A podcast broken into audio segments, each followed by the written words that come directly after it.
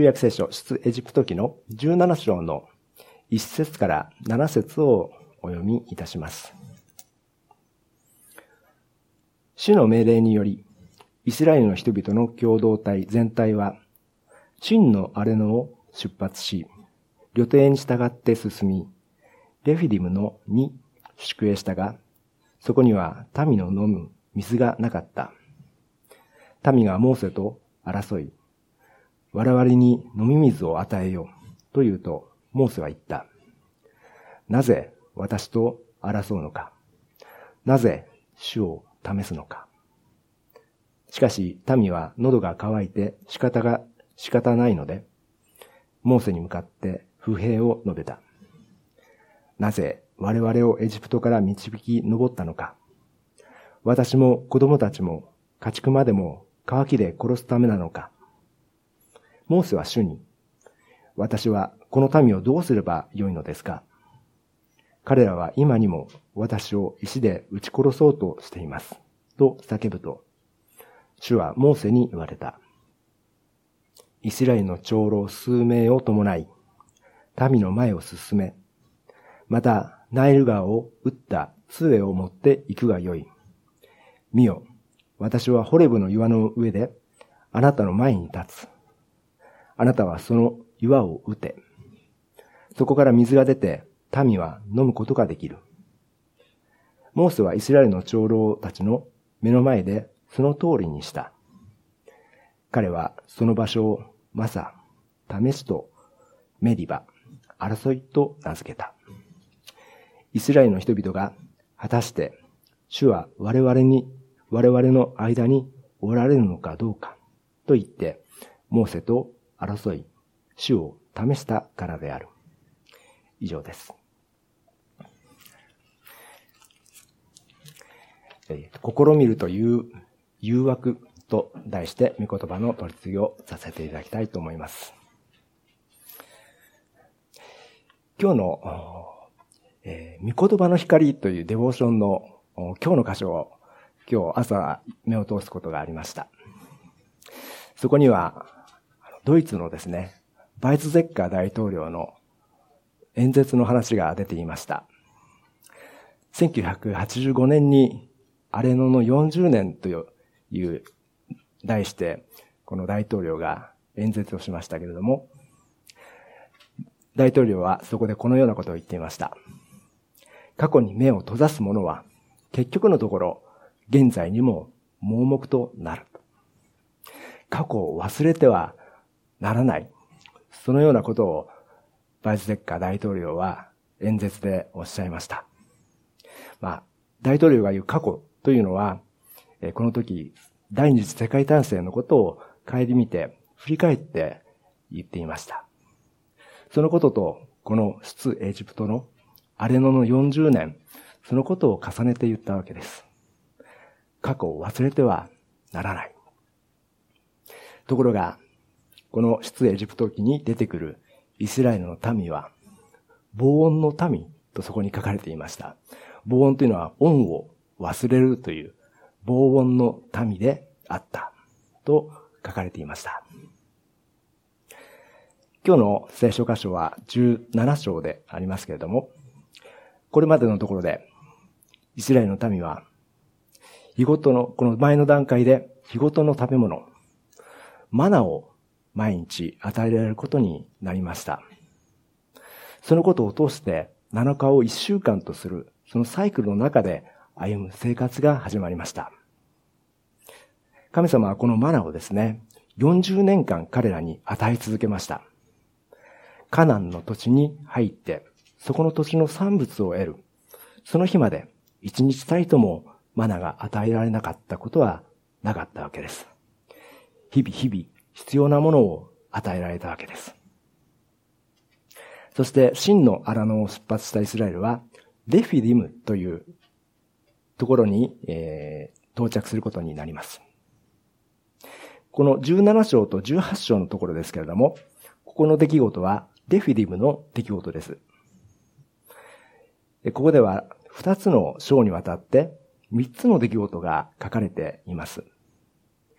メリバの水の出来事と、マクレル、あ、あアマレクとの戦い、そしてエテロの助言、この三つの物語、出来事が記されています。今日の聖書箇所はその中の一つ目、メリバの水の出来事です。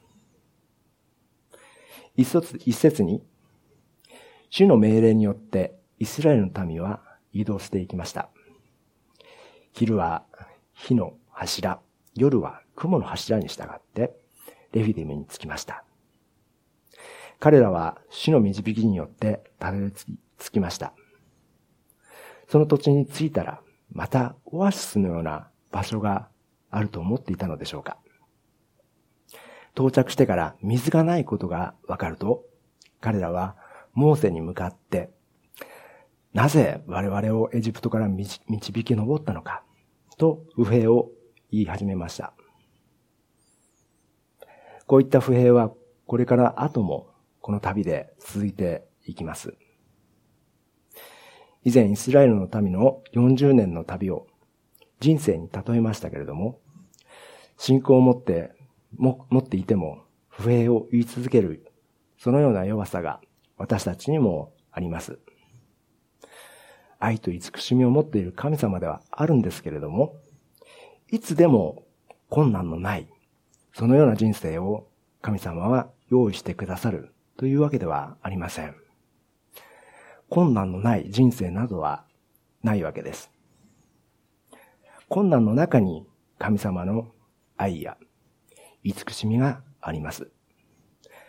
それを受け取らずに、見ることもなく、分かろうとせずに不平を言う弱さが私たちにはあります。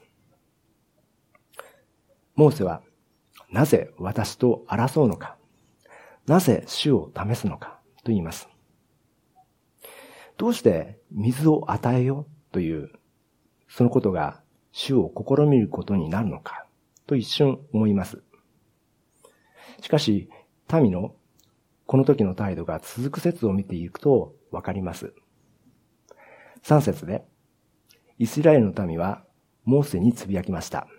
なぜ我々をエジプトからの導き上ったのか。私も子供たちも家畜までも乾きで殺すのか。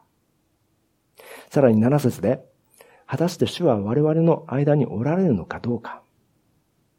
このように言うわけです。つまり彼らは飲み水が不足する状況において、本当に主は私たちの間におられるのか。もしおられるなら、今すぐ私たちに水を与えてくれ。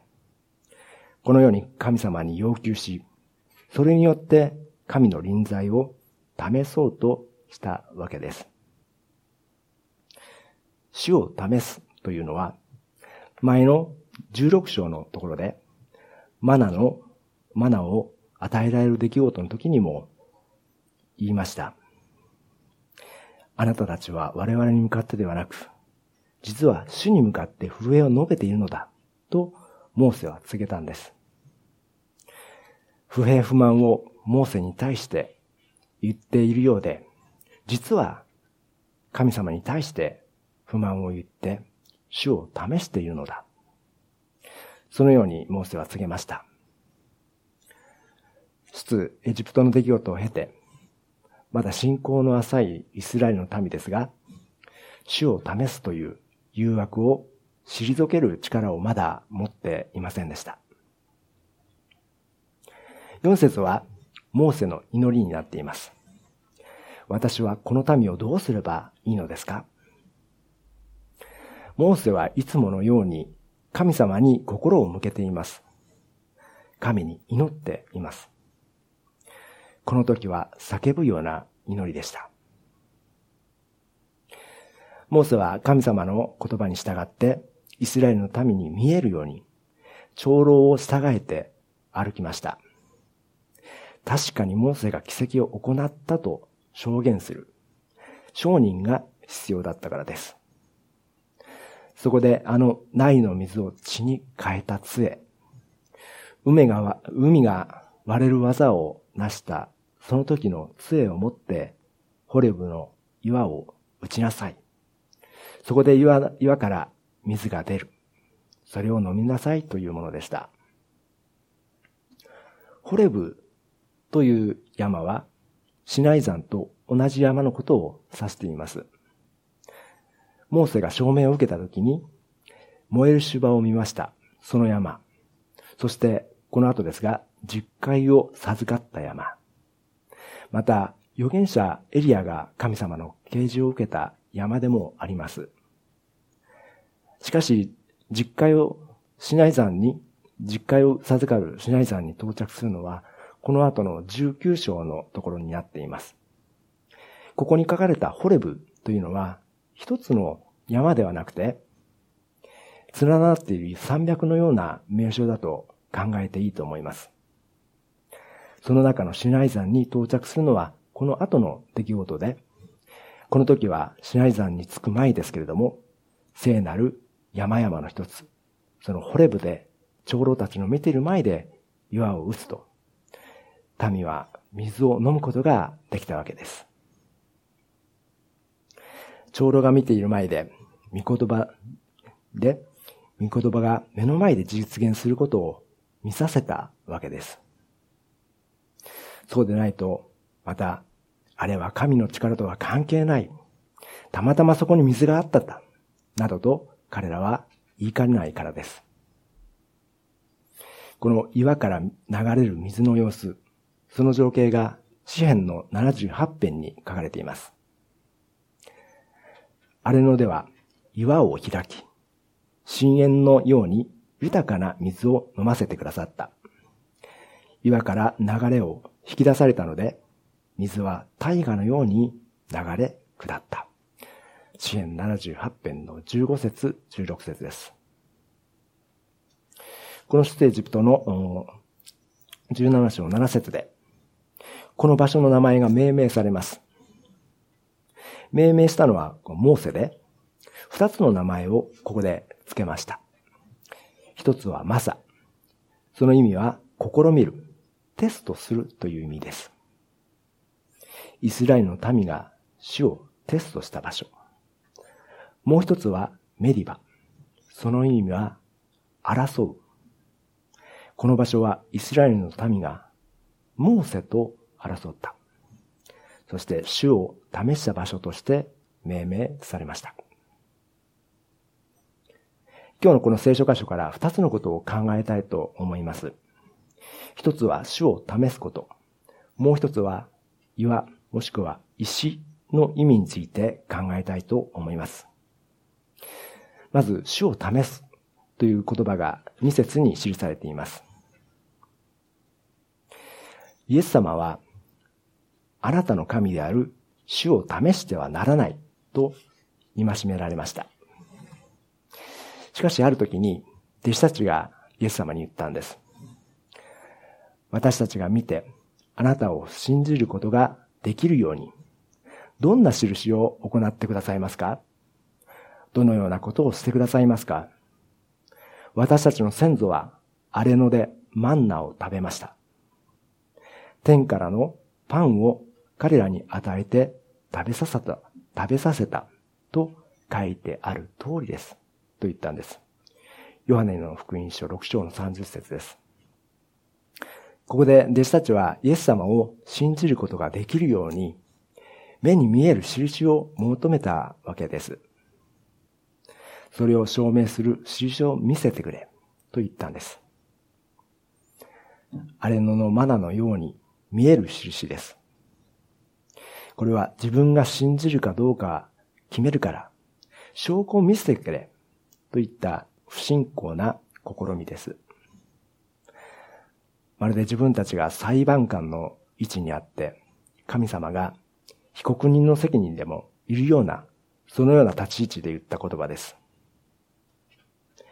一方で信仰に基づく試み、求めというものもあります。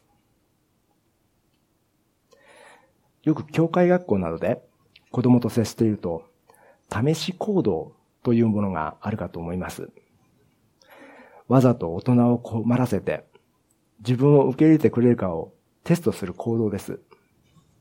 まだ小さい幼児の頃はわざとジュースを床にまき散らかしたり、まあ、親や大人の体に噛みついたりする。そして大人の反応を試すことをします。小学生ぐらいになりますと、自分に関心を持ってくれるのか。ふざけた時でもどこまで許容範囲がこの人にはあるのか、などを知りたがるわけです。試し行動は決して悪い行動ではありません。子供たちが試し行動の中に、子供たちの試し行動の中にはサインが隠されていて、大人に何を求めるのか、そのサインがその行動の中に、行動の中にあるかと思います。それが大人から叱られることになっても、そこに自分に向けられた意識や関心があるのだっていうふうに子供はわかると安心するわけです。その大人に関心を持ってもらおうとしなければ、最初から試し行動などはしません。そこには何かの求めがあるわけです。マルコの福音書のきゅう章のところでも、イエス様はある悪霊に取り憑かれた息子を持つ父親に、父親に対して言いました。信じる者には何でもできると言いました。その子の父親は、信じます。信仰のない私をお助けくださいと言うんです。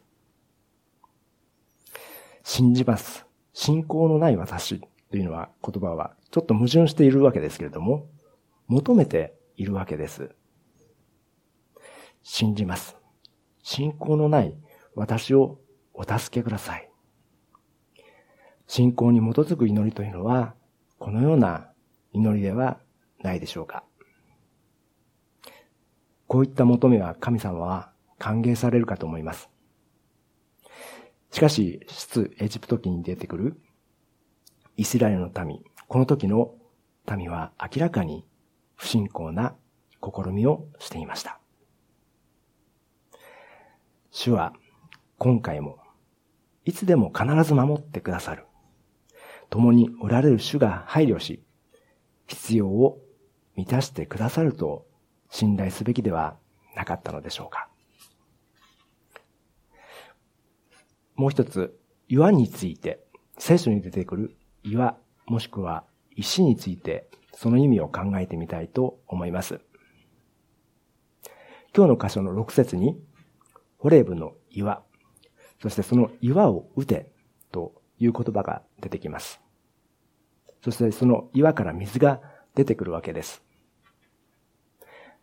この岩はイエス・キリストを象徴しています。新約聖書で、パウロが出エジプトのこのホレブの岩の岩に言及して、次のようなことを言っています。私たちの先祖は皆雲の下におり、皆海を通り抜け、皆雲の中、海の中で、モーセに属するものとなる洗礼を授けられ、皆同じ霊的な食べ物を食べ、皆が同じ霊的な飲み物を飲みました。彼らが飲んだのは自分たちに離れずについてきた霊的な岩からでした。この岩こそキリストだったのです。第一コリントじゅう章のいち節からよん節です。パウロはイエス・キリストを霊的な命の源として、岩こそキリストと記しています。これはパウロが聖書において、あえパウロがホレブの岩の箇所において、その岩をキリストと言っているわけです。聖書において、岩もしくは石という言葉が象徴的に用いられているときには、それはメシアを指している言葉になります。例えば、詩篇にはこのような箇所があります。主の他に神はない。神の他に我らの岩はない。詩篇じゅうはち編のさんじゅうに節です。我らの岩という比喩的な表現ですけれども、我らの岩は神であるとしています。創世記には、ヤコブが自分たちの子孫にの一人一人にのその後を予言する箇所があります。じゅうににんの子供たちのその後のことです。ヨセフの子孫についてヤコブが予言しました。ヤコブの勇者の御手により、それによってイスラエルの石となり牧者となった。創世記のよんじゅうきゅう章のにじゅうよん節です。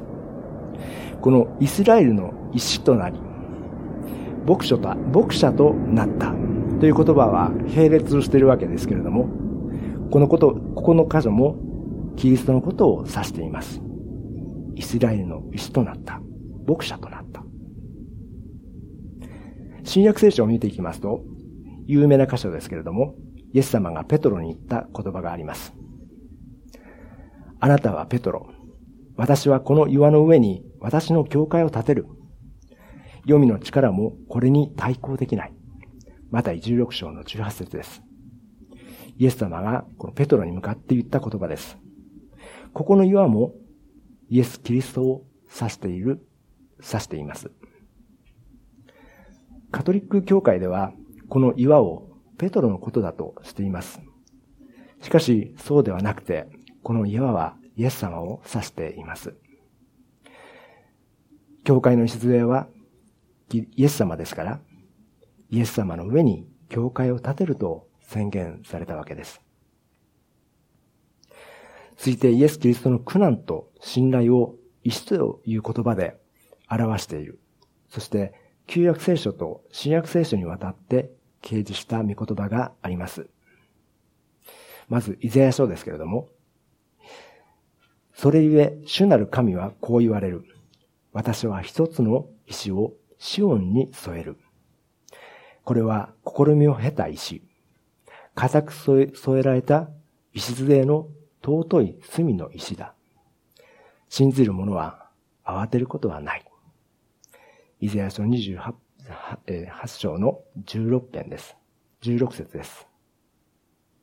試みを経た石というのは、ユダヤの建築方法で家の重量がすべてそこにかかるような大きな石を、石を礎にしておくんですけれども、その重量に耐えられるかどうかをよく試して、信頼が間違いないとされた石のことを指しています。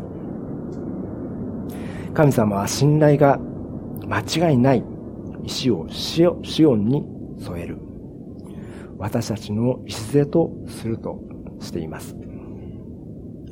これと重ねて第一ペトロのに章のところで、この主のもとに来なさい。主は人々から見捨てられたのですが、神にとっては選ばれたたっとい生きた石なのです。聖書にこう書いてあるからです。見よ、私は選ばれたたっとい要石をシオンに置く。これを信じた者は決して失望することはない。イエス様に信頼を置いている私たちは、様々な試練が来て、様々な苦難が来て、また様々なチャレンジも来るかと思います。だけれども、この方は見捨てられて試されましたけれども、信頼が証明されているがゆえに、私たちはこのイエス様に信頼を置いて歩むわけです。決して失望されることがない方であるからです。主を試みるということ、そして聖書に記されている岩と石について確認していきました。今日はこの出エジプト記のメリバの石のところを確認しましたけれども、これとそっくりな場所が民数記にも出てきます。民数記のにじゅう章では、ここと、ここと同じメリバという場所が出てきます。それはイスラエルの民がその場所で争った。ですので、それとここと同じ名前がつきました。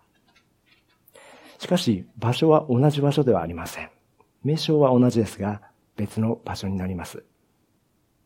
この民数記のにじゅっ章のはち節のところは、えー、お読みしますのでお聞きください。